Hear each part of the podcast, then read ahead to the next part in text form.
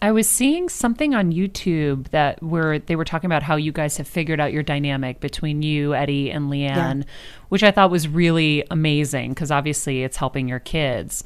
How do you get to a place where you can actually really do that authentically? Because it seems really authentic and that's hard. well, I think that I've acted like a child enough during the seven years. We've definitely had our our moments of, of not putting the kids first and not being proper adults.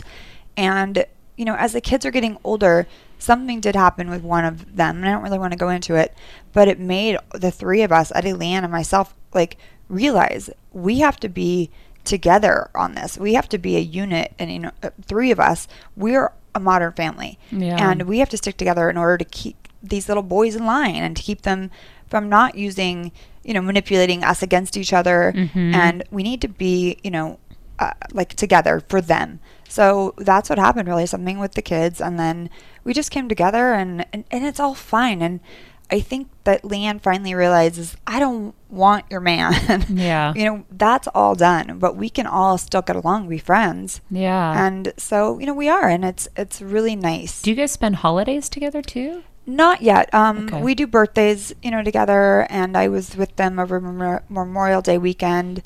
Um, you know, only for the kids stuff, and you know, I would like that because holidays are sometimes those nights that I cry myself to sleep because Yeah.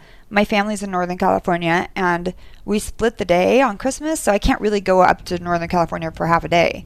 So, you know, my friends are all like, come over, but when I go there, I'm around their kids, it just makes me sad, so I'd just rather be by myself and cry myself to sleep.